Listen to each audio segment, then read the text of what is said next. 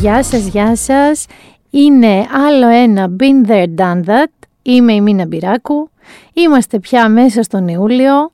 Έχω μεγάλη χαρά βέβαια εγώ, γιατί μόλις ε, μετακομίσαμε και σε καινούρια γραφεία εδώ στην 24 Media, όχι σε άλλο κτίριο, σε διπλανό, δεν αλλάξαμε διεύθυνση για όσους ξέρετε, αλλά είναι έτσι πολύ φρέσκια και ωραία εμπειρία μετά τις καραντίνες, τον κορονοϊό και όλο αυτό που έχουμε περάσει. Και θέλω να το πω αυτό όχι για να περιευτολογήσουμε, παρά το ότι είναι πάρα πολύ ωραία τα γραφεία μας, αλλά για να σας πω για μια πολύ ενδιαφέρουσα έρευνα που διάβασα. Είναι από την Αντέκο, από μια τεράστια εταιρεία διαχείρισης ανθρώπινου δυναμικού, η οποία έβγαλε μερικά πολύ ενδιαφέροντα συμπεράσματα σε 8 χώρες, νομίζω είναι κάπου σε 8.000 άτομα, αν δεν κάνω λάθος, η έρευνα αυτή. Και στην πραγματικότητα όλο αυτό που ζήσαμε με τον κορονοϊό και το work from home, την εργασία από το σπίτι, λειτουργήσε καταλυτικά και στο πώς βλέπουν πλέον οι εργαζόμενοι τον τρόπο εργασίας. Αυτό το περίφημο που έλεγε και το τραγούδι 9 to 5, του γραφείου, οι ώρες γραφείου, είναι πλέον στο μυαλό των περισσότερων ανθρώπων κάτι και των ειδικών, έτσι, κάτι το οποίο στο πολύ σύντομο μέλλον θα το δούμε να αλλάζει άρδιν και πάρα πολύ. Και αυτό είναι γιατί οι ίδιοι εργαζόμενοι 50-50 ε, είναι. 50% περίπου, 51 νομίζω, λέγανε ότι προτιμούν να εργάζονται στο γραφείο, αλλά το 49% που είναι ένα τεράστιο ποσοστό, λέει ότι προτιμούν να δουλεύει από το σπίτι του. Οι περισσότεροι όμως όταν τους δόθηκε και η επιλογή να δουλεύουν σε ένα υβριδικό μοντέλο από το σπίτι και από το γραφείο είπαν ότι είναι το ιδανικό, είναι το καλύτερο. Εγώ, ας πούμε, στο μυαλό μου φαντάζομαι ότι σε μια δουλειά σαν τη δική μας που είναι digital, θα μπορείς κυρίως να δουλεύεις π.χ. από το σπίτι σου και θα μπορείς να λες ότι μέσα στη βδομάδα δύο-τρεις φορές, όσο χρειαστεί, θα συναντιούνται για κάποια meeting, για κάποια έτσι πιο συλλογικά project που μπορεί να υπάρχουν και ούτω καθεξής. Και ένα άλλο ενδιαφέρον έβριμα είναι το ότι οι περισσότεροι, νομίζω 72% κάπου σε αυτό το ύψος ας πούμε ποσοστού, απάντησαν ότι προτιμούν να κρίνονται στη δουλειά τους, να αξιολογούνται βάσει αποτελέσματος. Δηλαδή, έχεις εσύ ας πούμε τυχή δουλειά και το στόχος της είναι, ας πούμε, εμείς τώρα που έχουμε sites, είναι τα page views, είναι τα νούμερα, είναι οι unique, πόσοι μπαίνουν και βλέπουν το site σου. Άρα, λένε οι περισσότεροι εργαζόμενοι ότι θέλουν λοιπόν να κρίνονται εκ του αποτελέσματος. Άρα να μην υπάρχει περιορισμός ότι πρέπει να δουλεύεις 8 ώρες τη μέρα, 5, 7, 10 ή 15, να κρυθεί από το αποτέλεσμα. Άρα κάπως να αυτοδιαχειρίζεσαι το χρόνο σου. Αυτά είναι πολύ πολύ ενδιαφέροντα ευρήματα. Έτσι. Και είμαι σίγουρη, ήδη βλέπω σε πολλές εταιρείες ότι αλλάζουν τα δεδομένα, πώς λειτουργούμε, πώς το σκεφτόμαστε. Να σας θυμίσω ότι πολύ πρόσφατα ολόκληρη η Ευρωπαϊκή Ένωση σκεφτόταν, γιατί το είδαν στη Σκανδιναβία, να κάνουν τα πενθήμερα τετραήμερα, να αλλάξουν τα ωράρια δουλειάς. Και όλο αυτό λέει απαιτεί μία σύμπνοια εργαζόμενων και εργοδοτών σε επίπεδο έτσι ενσυναίσθησης. Δηλαδή η ζωή των εργαζομένων θα είναι σίγουρα καλύτερη αν μπορούν να είναι και κάποιες ώρες στο σπίτι τους. Πάντως η αλήθεια είναι ότι ο κόσμος όπως τον ξέρουμε αλλάζει και αλλάζει και στα εργασιακά. Βέβαια, εμείς ενώ δουλεύουμε 50-50 λόγω κορονοϊού για να υπάρχουν αποστάσεις, τώρα με τα καινούργια γραφεία δεν ξέρω τι γίνεται. Έχουμε ενθουσιαστεί τόσο πολύ που θέλουμε να ερχόμαστε. Μια όμως και είπαμε για τον κορονοϊό και την καραντίνα. Και ξέρετε ότι είναι αγαπημένο μου topic. Αλλά μου δίνει συνέχεια τροφή, δεν φταίω εγώ. Θέλω λίγο να σταθούμε σε κάποια έτσι πράγματα. Όπως ας πούμε το φανταστικό μπαμπά του Μπόρις Τζόνσον. Δεν ξέρω αν το είδατε. Ενώ ακόμα είναι, είναι μορφή έτσι, δηλαδή εγώ δεν τον είχα δει και κατάλαβα γιατί ο Μπόρις είναι όπως είναι και γιατί έχει και τα μαλλιά που έχει, έτσι είναι γονίδιο. Ο μπαμπάς λοιπόν του Μπόρις αποφάσισε ότι ενώ δεν επιτρέπονται πτήσεις από την Αγγλία στην Ελλάδα, η Αγγλία ακόμα έχει τεράστιο θέμα με τον κορονοϊό, ξαφνικά ανέβασε φωτογραφίες στο Instagram από το χόρτο. Από το χόρτο στο πήλιο. Σε μια ταβερνούλα που πάει και κάθεται όλα ωραία και καλά. Τρέξανε δημοσιογράφοι. Τι κάνετε εδώ κύριε μπαμπά Μπόρις Τζόνσον; Ήρθα λέει γιατί έχουμε εδώ κάτι νοικιαζόμενα, τη βίλα Ειρήνη, τη βίλα Ειρήνη δηλαδή, να την προετοιμάσω για τον κορονοϊό και τα λοιπά. Και πώς ήρθατε του λέει. Και είπε ότι πέρασε νομίζω από Βουλγαρία και πέρασε στην Ελλάδα. Φαντάζομαι εγώ κάπως ακλουζό, δεν ξέρω, δηλαδή με καπαρτίνα, μουτσούνα, μουστάκι, καπέλο, τρίπια εφημερίδα μπροστά και τέτοια. Καταλαβαίνετε βέβαια τι οστικό κύμα έσκασε στη μούρη του Μπόρις από αυτό που έκανε ο μπαμπάς του, ο οποίος ωστόσο δήλωσε ότι εγώ δεν, δεν, ξέρω τι έχει γίνει στην Αγγλία, δεν ξέρω τι λένε. Δεν νομίζω ότι αυτά που κάνω εγώ επηρεάζουν το γιο μου. Πάντως είναι έτσι τρομερά εντυπωσιακό αυτό. Δηλαδή είναι ο γιος του πρωθυπουργού της Βρετανίας. Δεν είναι ο γιος ενός, ε, ο μπαμπάς ενός περαστικού στη Βρετανία που είδε φως και μπήκε. Όπως είδε φως και μπήκε και μία πτήση που επίσης ξεκαρδίστηκα της Τούι, της Σουηδικής Τούι, που ούτε από εκεί κανονικά δεχόμαστε τουρίστες, αλλά έσκασε μια πτήση τσάρτερ, έτσι, και η αντιμετώπιση ήταν λίγο στέλιο ήρθες, δηλαδή ήταν λίγο αυτό. Και συνεχίζοντας με τον κορονοϊό, θα αφήσουμε τα ξένα που ήρθαν εδώ. Ήρθαν Σέρβοι που επιτρεπόντουσαν στην Εδιψό, ένα ζευγάρι, πήρε ταξί με ένα γκρουπ, πήγανε στο ξενοδοχείο, είχαν κορονοϊό, lockdown στο ξενοδοχείο. Τελικά δεν δεχόμαστε Σέρβους. Αυτό θα πάει έτσι το καλοκαίρι, έτσι. Δηλαδή θα το δούμε, είμαστε νομίζω στα 30 κρούσματα τη μέρα, που συνήθως τα 20 είναι εισαγόμενα. Δεν μπορώ να μην σκέφτομαι το λαλάκι των εισαγόμενο κάθε φορά που ακούω τα εισαγόμενα κρούσματα. Είμαι μιας ηλικίας.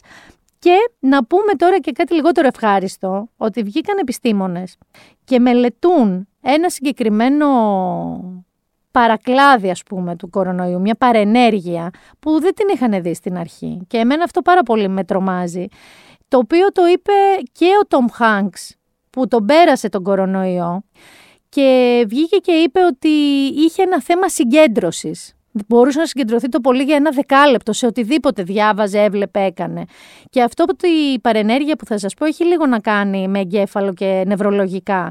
Βρήκαν λοιπόν, στην Αγγλία έγινε αυτό, στο ULC, το Πανεπιστήμιο, ότι ε, αποδείχθηκε πολύ περισσότεροι από το συνηθισμένο, σαν να λέμε ότι ενώ είχαν έναν ασθενή το μήνα, ξαφνικά έχουν 40, από μία πάθηση νευρολογική στο κεφάλι που προκαλεί διάφορα πράγματα. Μπορεί να προκαλέσει από εγκεφαλικό σε βαριές περιπτώσεις μέχρι παροδικά ζητήματα και στην κίνηση και στη μνήμη και στη συγκέντρωση και ειδήματα και έχουν αρχίσει να το μελετούν, το οποίο λέει δεν είναι ορατό, αλλά θυμίζει ένα πρόβλημα που είχε προκύψει μετά την περίφημη γρήπη του 18, την ισπανική γρήπη που θέρισε τον πλανήτη και τη συγκρίνουν λίγο με τον κορονοϊό. Μετά από 10 χρόνια παρατήρησαν πάρα πάρα πολλά τέτοια ζητήματα και προσπαθούν τώρα να το προλάβουν. Εγώ, κλασικά μικροβιοφοβική, σας τα έχω πει, επειδή ξεχνάω, δεν μπορώ να συγκεντρωθώ, σκεφτόμουν μήπως το περνάω μόνο έτσι. Εγώ δεν έχω άλλα συμπτώματα. Στην Αμερική τώρα, που θες να γιάσεις να την αφήσεις την ησυχία της, αλλά κάπως δεν γίνεται, ο κορονοϊός έχει φτάσει σε ρεκόρ, δηλαδή σπάει το ένα ρεκόρ μετά το άλλο. Μιλάμε ότι συνολικά έτσι έχουν 3 εκατομμύρια κρούσματα και 133.000 νεκρούς και μόλις εχθές είχαν 60.000 κρούσματα και 900 νεκρούς, το οποίο αυτό δεν συμμαζεύεται. Αλλά έχουν αυτόν τον πρόεδρο που έχουν, έτσι, για τον οποίο τώρα θέλω να σας πω ότι βγήκε ένα καταπληκτικό βιβλίο από την ανιψιά του, τη μονάκριβη ανιψιά του, η οποία είναι η Μέρι Τραμπ. Το βιβλίο κυκλοφορεί τελικά την επόμενη εβδομάδα, 14 νομίζω Ιουλίου, το οποίο λέγεται Too much and never enough, δηλαδή υπερβολικός αλλά και ποτέ αρκετός, πώς η οικογένειά μου δημιούργησε τον πιο επικίνδυνο άντρα του κόσμου. Φυσικά η οικογένεια προσπάθησε να τον μπλοκάρει, 100% ε, δικαστικά, καταρρίφθηκαν όλα, θα κυκλοφορήσει το βιβλίο, έχει ήδη σταλεί σε πολλά μέσα μαζικής ενημέρωσης στο εξωτερικό και το μόνο βέβαια που μπορεί πια η οικογένεια να πει είναι ότι θεωρούμε ότι όλα όσα λέει είναι ψέματα.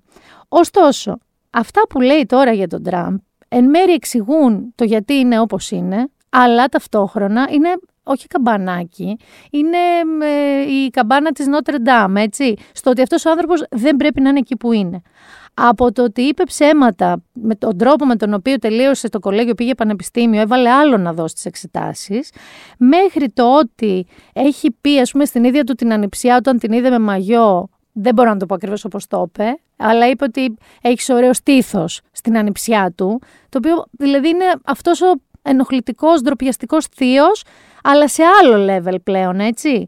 Η οποία ανιψιά του αν θυμάστε μια πρόσφατη, ένα άρθρο του New York Times που πήρε και Pulitzer για τη φοροδιαφυγή του, αυτή η ανιψιά λέει είχε δώσει πάρα πολλά στοιχεία, όπως και η αδερφή του, τον θεωρεί επικίνδυνο, νάρκισο, με διάφορα προβλήματα, η οποία ήταν δικαστής. Τώρα δεν είναι πια. Λένε όμως όλοι ότι όλο αυτό έχει να κάνει με τον πατέρα του. Ο πατέρας του ήταν το αληθινό πρόβλημα που τον έφτιαξε όπως τον έφτιαξε. Είναι λέει νάρκισος, είναι μπούλη, έχει σύνδρομα έτσι μεγαλείου και ο πατέρας το μόνο που έκανε ήταν να του στερήσει και τα όποια συναισθήματα. Οπότε αυτή τη στιγμή είναι αυτό που λένε you created a monster. Αυτόν λοιπόν έχουν για πρόεδρο τώρα στην Αμερική. Επειδή εμείς έχουμε γκρινιάξει για πολύ δικούς μας πρωθυπουργούς, αλλά μπροστά σε αυτόν πραγματικά νομίζω ότι τίποτα. Έχουν την εναλλακτική του Τζο Μπάιντεν. Οκ. Πάει όπως πάει. Έχουν όμως ξαφνικά παιδιά, δεν ξέρω, νομίζω δεν έχω ξανασχοληθεί ποτέ στη ζωή μου και δεν θα είχα και λόγο τόσο πολύ με τον Kanye West. Θυμάστε και την προηγούμενη φορά, είπαμε ότι έβγαλε και ένα κομμάτι που θύμιζε παλιό καλό Kanye. Δεν κάνει όμως, γιατί ο Kanye κατεβαίνει για πρόεδρος της Αμερικής στα σωστά του, στα σοβαρά του, εν πλήρη ειλικρίνεια. Όλοι νομίζαμε ότι είναι στην αρχή ένα κόλπο γιατί βγάζει καινούριο δίσκο. Ωστόσο, ο ίδιος είπε ότι καμία σχέση, κατεβαίνω στα πολύ σοβαρά γιατί η χώρα μου με χρειάζεται. Ο Kanye λοιπόν είπε ότι θυμάστε ότι φόραγε το καπελάκι του Τραμπ και στήριζε το Make America Great Again, αυτό το κόκκινο καπελάκι. Του τελείωσε έδωσε μια υπερβολικά χαοτική συνέντευξη στο περιοδικό Forbes. Είπε λοιπόν ότι το βγάζω πια εγώ αυτό το καπέλο του Τραμπ. Δεν είπε γιατί, είπε ότι μάλλον ε, τον ενόχλησε πάρα πολύ το χάος που προκλήθηκε από το πώς χειρίζεται ο Τραμπ τον κορονοϊό. Παρόλα αυτά είπε ότι ήταν ε, ο μόνος πρόεδρος των τελευταίων ετών που αφήνει το θέμα του Θεού και της θρησκείας να είναι κομμάτι της συζήτησης. Θεωρούσε λοιπόν ότι π.χ. ο Ομπάμα ήταν πάρα πολύ μοντέρνος για τα δικά του δεδομένα. Και καλά να έμενε σε αυτά. Έχει όμως ε, προβεί σε κανιές. Γιατί ο Kanye ως επί το πλείστον είναι των άκρων και έχει πει πολλά και ακραία, αλλά εδώ ξεπέρασε και τον εαυτό του. Είπε λοιπόν ότι, κατά τη γνώμη του πάντα, θεωρεί ότι πέρασε κορονοϊό το Φεβρουάριο. Και πιστεύει όμως ότι δεν θα κάνει το εμβόλιο και δεν πιστεύει στα εμβόλια, νάτος και ο αντιεμβολιαστής, λέγοντας ότι τα θεωρεί το σημάδι του κτήνους, δηλαδή το mark of the beast εννοώντας του έξω από εδώ, του σατανά ρε παιδί μου. Και συνεχίζει λέγοντας, σας λέω τώρα τα δικά του λόγια, θέλουν να μας βάλουν τσιπάκια, θέλουν να μας κάνουν διάφορα πράγματα, ώστε να μην μπορούμε να περάσουμε τις πύλες του παραδείσου. Και αυτό το θεωρεί the saddest thing, το πιο θλιβερό πράγμα. Συνέχισε επίσης λέγοντας ότι θα πει την καμπάνια του, το σλόγκαν της καμπάνιας του θα είναι yes. Να σας θυμίσω ότι του Ομπάμα ήταν yes we can, αυτός είναι σκέτο το yes. Θα τρέξει με αντιπρόεδρό του έναν πρίτσερ, έναν από αυτούς τους ας πούμε ευαγγελιστές, τηλευαγγελιστές, μία μάλλον, τη Μισελ Τίτμπολ, και έχει βέβαια τη στήριξη και ενός άλλου που δείχνει δείγματα παράνοιας τελευταία, του Elon Musk, του κυρίου Τέσλα κτλ. Πιστεύει λοιπόν επίσης ότι ο λόγος που θα βγει π.χ. σε σχέση με τον Biden είναι ότι είναι special. Όπως πιστεύει ότι είναι και ο Τραμπ, ότι ήταν και ο Ομπάμα. Ενώ θεωρεί ότι ο Biden είναι μεχ, είναι πφ, κάπως έτσι τον περιγράφει, είναι το τίποτα. Σε ό,τι αφορά τώρα την εξωτερική του πολιτική, τον ρώτησαν και θα σας πω πώς φαντάζεται την εξωτερική του πολιτική. Θα ακούσετε αμέσως τώρα και θα καταλάβετε. Ναι, φαντάζεται την εξωτερική πολιτική της Αμερικής σαν τη Wakanda. Αυτή την ε, φανταστική χώρα στο Black Panther, την ταινία της Marvel, κάπως έτσι λέει θέλει να διοικήσει την Αμερική και έτσι θα είναι το συνέστημα στο Λευκό Οίκο αν βγει ο ίδιος. Επίσης, πιστεύει ότι τα κέντρα, τα Planned Parenthood που βοηθάνε τις γυναίκες με περιπτώσεις έκτρωσης, αντισύλληψης, διαφόρων μεταδιδόμενων νοσημάτων, σεξουαλικά μεταδιδόμενων νοσημάτων, τα θεωρεί λέει έργα του σατανά. Άλλο που η αδερφή του και η γυναίκα του και όλες οι αδερφές της τα έχουν στηρίξει ενεργά το 2017. Δεν ξέρω πώς θα πάει η οικογενειακή τους κατάσταση. Αλλά και αυτά είναι έργα του σατανά έτσι, και η αντισύλληψη και ας πούμε η αυτοδιάθεση μιας γυναίκας ως προς το σώμα της, όπως και τα εμβόλια όλα του σατανά παιδιά, όλα κομμένα.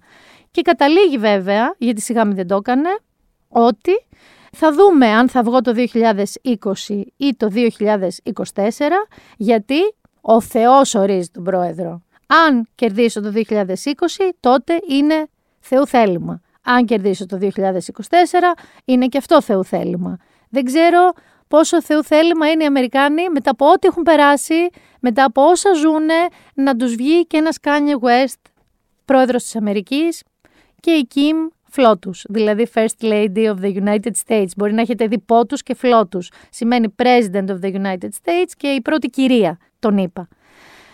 Γενικά με τη συνεντεύξη και τα βιβλία έχει παίξει πολύ. Θα μείνουμε στην Αμερική, θα φύγουμε όμως από την πολιτική της, παρά το ότι θέλω να πω ότι η πολιτική της Αμερικής αυτή τη στιγμή είναι πιο περιβόλι από οτιδήποτε στον πλανήτη. Δηλαδή και μαζί με τον Kanye πλέον αρχίζει και γίνεται μια κωμωδία που δεν τελειώνει ποτέ. Θα μείνουμε λοιπόν στη showbiz. Θα πάμε στον ε, Johnny Depp, ο οποίος Επίσης, να το πούμε ότι κάπως τελευταία έχει κάποιες συμπεριφορές, θα τις πω εκκεντρικές. Είναι όμως από το 2017, αν δεν κάνω λάθος, εκεί 18, σε μια μόνιμη και άσχημη δικαστική διαμάχη με την πρώην σύζυγό του, την Amber Heard. Εκείνη τον κατηγόρησε ότι την έδερνε, είχε ανεβάσει και φωτογραφίες με μαύρα μάτια κτλ. Αυτός αντεπετέθη λέγοντας ότι αυτή τον έδερνε. Επίσης την είχε κατηγορήσει ότι τον είχε κερατώσει έτσι πολλαπλά μία φορά με τον Elon Musk και την Κάρα Ντελεβίνь μαζί, μία άλλη φορά με τον James Franco. Όλες οι πλευρές έχουν αρνηθεί ότι έχει συμβεί αυτό. Όμως πλέον έδωσε μία κατάθεση που πήγε η ιστορία έτσι λίγο παρακάτω, λίγο πολύ παρακάτω.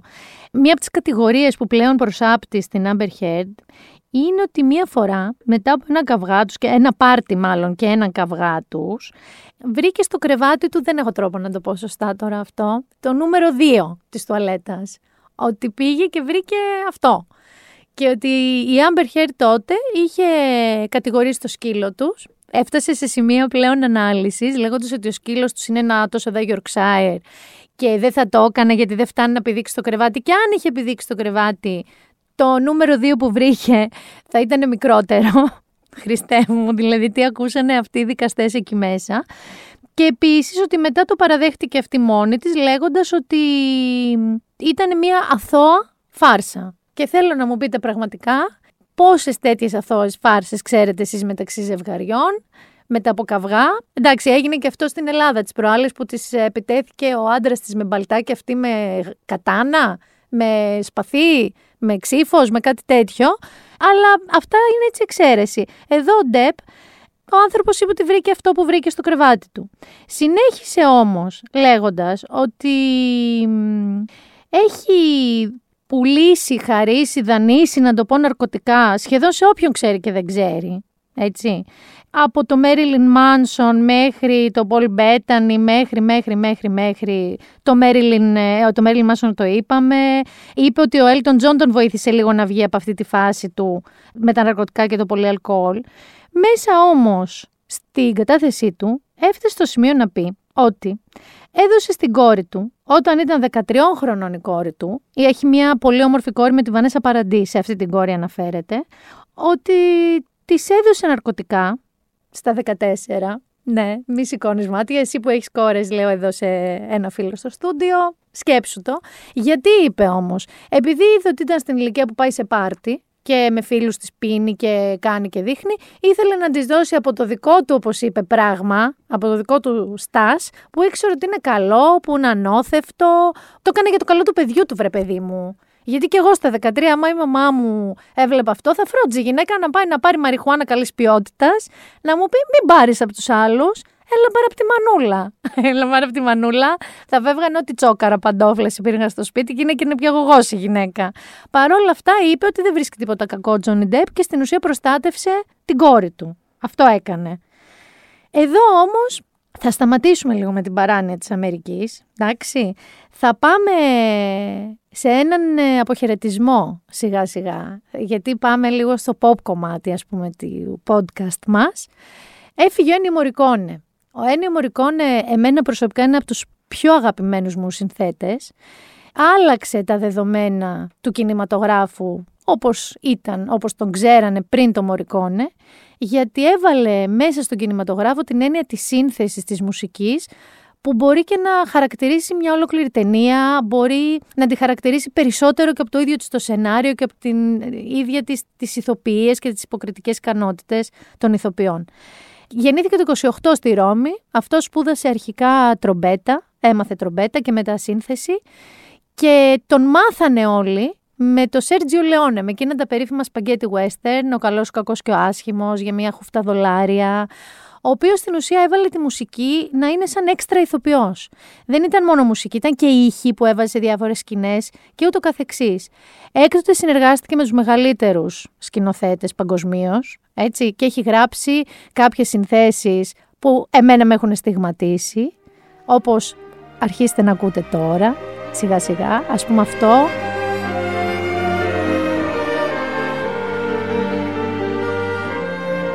Είναι μία μουσική από το σινεμά Ο Παράδεισος, σινεμά Παραντίζο, που νομίζω κλαίω, δεν θα κλάψω τώρα στο μικρόφωνο, αλλά κλαίω κάθε, κάθε φορά που το ακούω. Ο Τζουζέπε Τορνατόρε είπε γι' αυτόν ότι δεν θεωρώ ότι είναι απλά μεγάλος κινηματογραφικός συνθέτης, θεωρώ ότι είναι ένας μεγάλος συνθέτης. Έφυγε λοιπόν πλήρης ημερών στα 92 του και άφησε πίσω του τρομερή, τρομερή παρακαταθήκη. Μπορείτε να μπείτε, να ακούσετε. Έχει και το YouTube τα καλύτερά του, τις καλύτερες συνθέσεις του. Αυτός ο οποίος τον επανέφερε κάπως στο προσκήνιο τις μουσικές του ήταν ο Quentin Ταραντίνο, ο οποίος και έβαλε μουσικές του στις ταινίες του, αλλά και του ανέθεσε στο Hateful Eight, μία από τις τελευταίες του ταινίες, να φτιάξει τη σύνθεση και μάλιστα πήρε και Όσκαρ ο Ennio Morricone για αυτή. Και μετά από αυτό τον θλιβερό αλλά και γλυκό αποχαιρετισμό του Ένι Μωρικόνε, θα περάσουμε σε λίγα καλά νέα για αλλαγή. Έτσι. Γιατί έχουμε πει διάφορες μαυρίλες, διάφορα πράγματα που συμβαίνουν στον πλανήτη, εξελίξεις. Καλά νέα. Είδα ότι ο Έλληνας Πρωθυπουργός, ο Κυριάκος Μητσοτάκης, είπε ότι πλέον η διαδικασία της υιοθεσίας θα γίνεται πολύ γρηγορότερα με τρομερά διαυγείς και διαφανείς διαδικασίες, αλλά θα μπορεί να γίνεται γρηγορότερα, δηλαδή η γραφειοκρατία της θα επισπεύδεται. Αυτό προσωπικά εγώ θεωρώ, μην έχοντας παιδιά, από απόφαση, αλλά μην αποκλείοντας ποτέ να υιοθετήσω. Και εσείς που έχετε παιδιά, χωρίς να θέλω να μειώσω προφανώς την έννοια του βιολογικού γονέα, θέλω λίγο να σταθούμε στο πόσο σημαντικό είναι να όντως να μπορούν να διευκολύνονται οι άνθρωποι να υιοθετούν παιδιά, εφόσον βέβαια ελέγχονται εξονυχιστικά, και να ανοίξει κατά την ταπεινή μου γνώμη η ψαλίδα, προφανώς και σε ζευγάρια, αλλά και σε μονογονεϊκές πιθανές οικογένειες, δηλαδή έναν άνθρωπο, αλλά και σε γκέι ζευγάρια, γιατί στην πραγματικότητα το θύμα αυτής της ιστορίας είναι ένα παιδάκι που μεγαλώνει σε κάποιο ίδρυμα. Είτε είναι βρέφος, είτε είναι νήπιο, είτε είναι μεγαλύτερο παιδί. Το να θέλει λοιπόν κάποιος άνθρωπος να πάρει ένα παιδάκι στο σπίτι του και να το μεγαλώσει σαν δικό του, αυτό για μένα είναι η έννοια του γονιού. Είναι προφανώς όταν το γεννάς, αλλά κυρίως πώς το μεγαλώνεις, πόσο το στηρίζεις, πόσο το αγαπάς σε όλη, όλη τη διάρκεια της ζωής του. Μάλιστα, ζούμε σε μια χώρα που οι γονείς μας δεν είναι όπως η Σουηδία που 18 χρονών σε διώχνουν από το σπίτι. Εγώ είμαι 45, η μαμά μου είναι 75 και νομίζω ότι ανησυχεί και με νοιάζεται όσο όταν ήμουν 5, 10, 15. Όταν λοιπόν ένας άνθρωπος έχει τη δυνατότητα να παρέχει αυτό σε ένα παιδί που εντωμεταξύ μεγαλώνει σε ένα ίδρυμα, θα έπρεπε με κάθε τρόπο να διευκολυνθεί, με κάθε τρόπο να στηριχτεί, γιατί γονιός είναι όντως αυτός που δίνει σε ένα παιδί φροντίδα, αγάπη και στήριξη για το υπόλοιπο της ζωής του. Οπότε για μένα αυτό είναι ένα πολύ καλό νέο, να το δούμε βέβαια και στην πράξη, πάντα στην πράξη στο τέλος έρχεται ο λογαριασμός, αλλά είναι μια καλή κίνηση ότι ασχολήθηκε η ελληνική κυβέρνηση με αυτό το γεγονός. Άλλο καλό νέο, έτσι λιγότερο βαρύγδουπο, αλλά πολύ σημαντικό για την αυτοπεποίθηση των νέων κοριτσιών και των γυναικών γενικότερα, είναι η Μπάρμπι με κυταρίτιδα. Η Μπάρμπι, η κατασκευαστική της εταιρεία Ματέλ, έχει κάνει όντως, είναι γεγονός, πολλά μεγάλα βήματα προς τη σωστή κατεύθυνση. Τι εννοώ; Εννοώ ότι έχει βγάλει πλέον Barbie διαφόρων εθνικοτήτων, χρωμάτων και μεγεθών. Δηλαδή έχει βγάλει και plus size Barbie ας πούμε. Έχει βγάλει Barbie οι οποίες είναι στημένες πάνω σε γυναίκες πρότυπο, επιστήμονες, πολιτικούς, ειρηνίστριες με Νόμπελ και ούτω καθεξής. Τώρα λοιπόν ένας Μιλανέζος καλλιτέχνης, ο Dot Pigeon, μπορείτε να το δείτε και στο Instagram του Ladylike αυτή τη φωτογραφία, έβαλε σε μία πάνλεπτη θεάρα Μπάρμπι από τα παλιά, κυταρίτιδα. Έκανε δηλαδή μπουτάκι ποπάκι με κυταρίτιδα. Η Μπάρμπι λοιπόν ως κάτι το οποίο μπαίνει σχεδόν σε όλα τα σπίτια με κοριτσάκια, εσένα έχουνε, Μπάρμπι, έχουνε φυσικά, είναι αυτό που χρειάζεται, ένα όπλο ας το πούμε, ώστε τα κορίτσια να μεγαλώνουν νιώθοντας φυσιολογικές και περήφανες όπως και αν είναι το σώμα τους, όπως και αν είναι ο εαυτός τους, να μην υπάρχει ένα πρότυπο γυναίκας στην κούκλα που μπαίνει σε όλα τα σπίτια. Οπότε η Μπάρμπι Κιταρίτιδα είναι ένα πάρα πάρα πολύ καλό νέο. Και επίσης είναι ένα, τώρα καλό νέο πάρτε το όπως νομίζετε, καλό κακό νέο δεν ξέρω, γιατί η αλήθεια είναι ότι εγώ προσωπικά έχω γεννηθεί γριά. Δηλαδή νομίζω ότι έχω γεννηθεί περίπου 60 χρονών και αλήθεια δεν βλέπω την ώρα κάποια στιγμή ξέρεις να έρθει αυτό η ώρα που σου λένε ότι εντάξει φτάνει. Τώρα το, η μόνη επέτηση που έχουμε από σένα είναι δεν ξέρω να αναπνέεις αλλά σε αφήνω να κάνεις ό,τι θες. Δεν έχετε δει που κάτι συνταξιούχοι αποτρελαίνονται, κάνουν τρέλες κανονικές και τα παιδιά τους είναι καλά να είναι, υγιείς να είναι και ό,τι να είναι. Ε, εγώ λοιπόν περίμενα πάρα πολύ να φτάσω σε αυτή την ηλικία. Έρχονται όμως και μου τα χαλάνε επιστήμονες. Από το Χάρβαρτ κιόλας.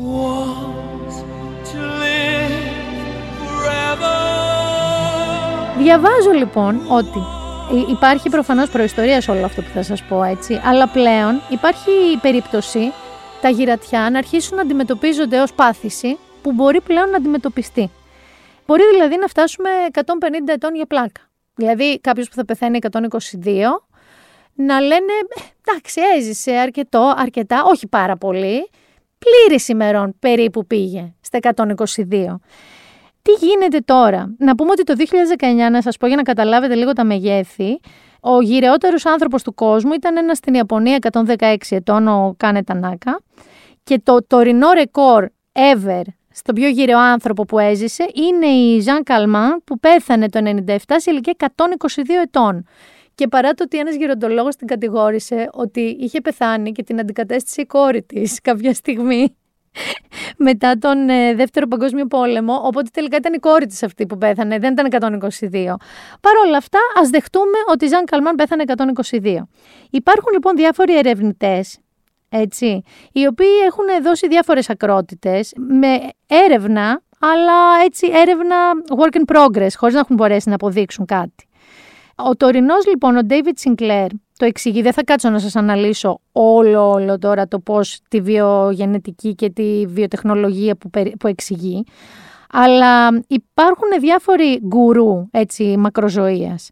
Ένας από τους πρώτους, έτσι, ήταν το 2004, ο Ray Kurzweil, ο οποίος είχε πει ότι αν καταφέρουμε όσοι είμαστε σε ηλικία που θα ζήσουμε μέχρι τα μέσα του 20, και θυμίζω ότι τώρα έχουμε τα μέσα του 20, όπου τότε λέει ότι θα έχουμε φτάσει στην τεχνητή νοημοσύνη να μπορεί να είναι πιο έξυπνη από εμάς και να παίρνει αποφάσεις για μας, ότι θα μπορούσαμε να ζήσουμε σχεδόν ανεξέλεγκτα για πάντα.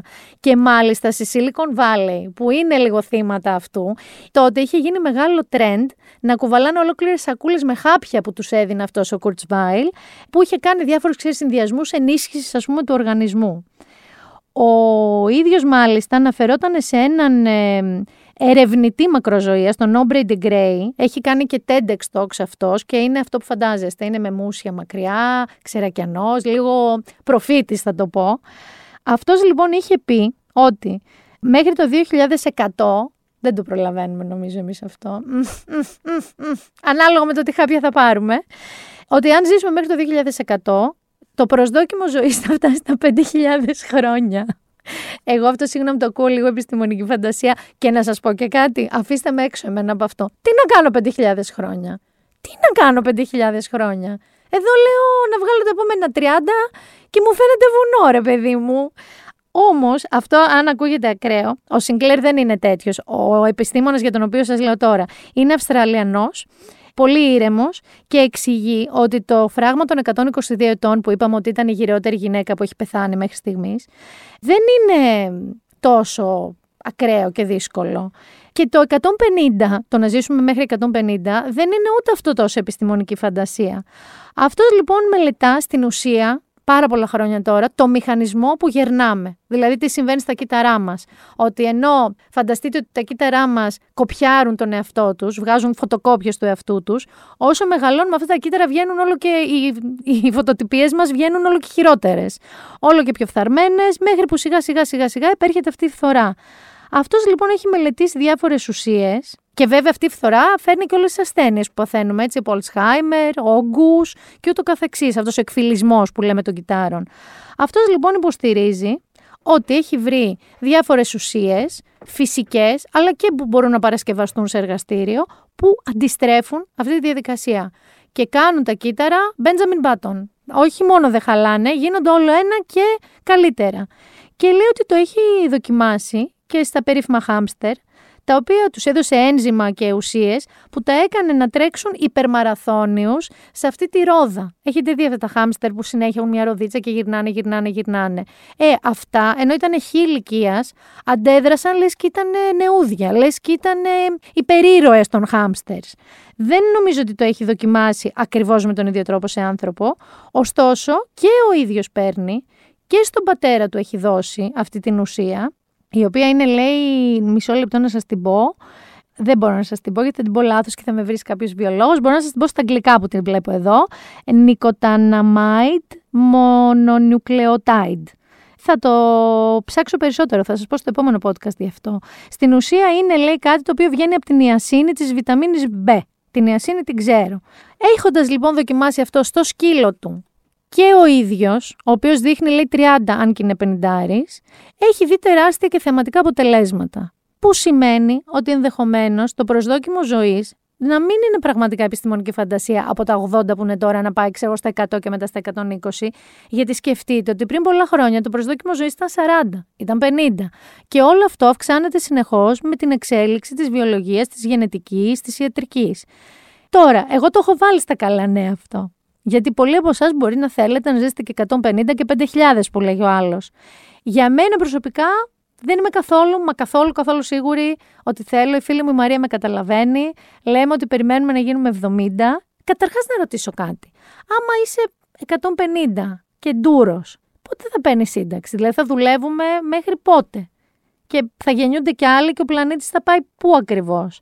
Είναι πολλά τα ηθικά και πρακτικά προβλήματα, παρόλα αυτά δεν μπορείς να μην δεχτείς ότι είναι μια τεράστια επανάσταση αυτό το πράγμα της ιατρικής. Έστω και η απομόνωση αυτής της ουσίας και η μελέτη των γυρατιών σαν πάθηση, σαν ασθένεια. Φεύγοντας λοιπόν από όλο αυτό το sci-fi που μόλις σας είπα και επειδή πάντα σας έχω στο τέλος κάποιες προτασούλες, ωραίες, σε σειρές, ταινίες, βιβλία. Μ' αρέσει πάρα πολύ που αγαπάτε τα βιβλία.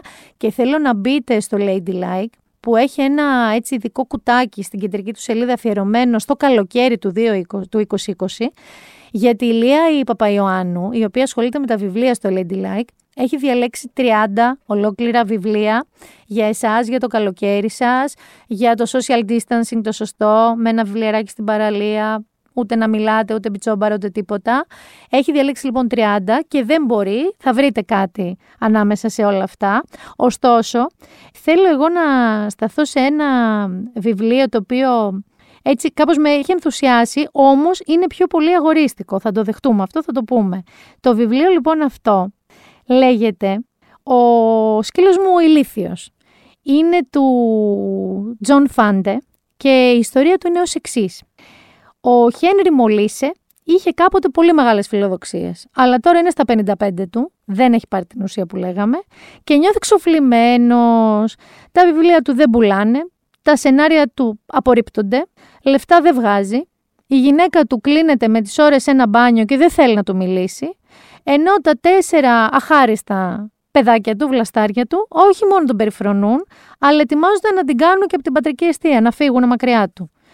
Ταλαντευόμενος μεταξύ έτσι κινησμού και αυτολύπησης, ο Ομολύσε θέλει να τα παρατήσει όλα και να πάει στη Ρώμη, στην πιάτσα Ναβόνα και να τρώει λέει καρπούζια με μια μελαχρινούλα. Αυτό είναι το όνειρό του, έτσι όπως κατά έχει γίνει η ζωή του. Και ξαφνικά εμφανίζεται ένας τεράστιος εκεντρικός σκύλος και εγκαθίσταται με το ζόρι στο σπίτι του και δεν ξεκουμπίζεται. Προφανώς όλο αυτό είναι μια έτσι βέβαιη κομμωδία, μια νουβέλα, που όμως είναι μια σπουδή στην ανδρική ψυχή. Έχει την ανάγκη και για επιβεβαίωση και για αγάπη, αλλά έχει και ένα φόβο μόνιμο ο άντρας, η ψυχολογία του στηρίζεται και σε αυτό, έχει το φόβο της αποτυχίας και της μοναξιάς. Ο Guardian έχει πει για το συγκεκριμένο συγγραφέα ότι όταν διαβάζεις Φάντε ξεχνάς να αναπνεύσεις.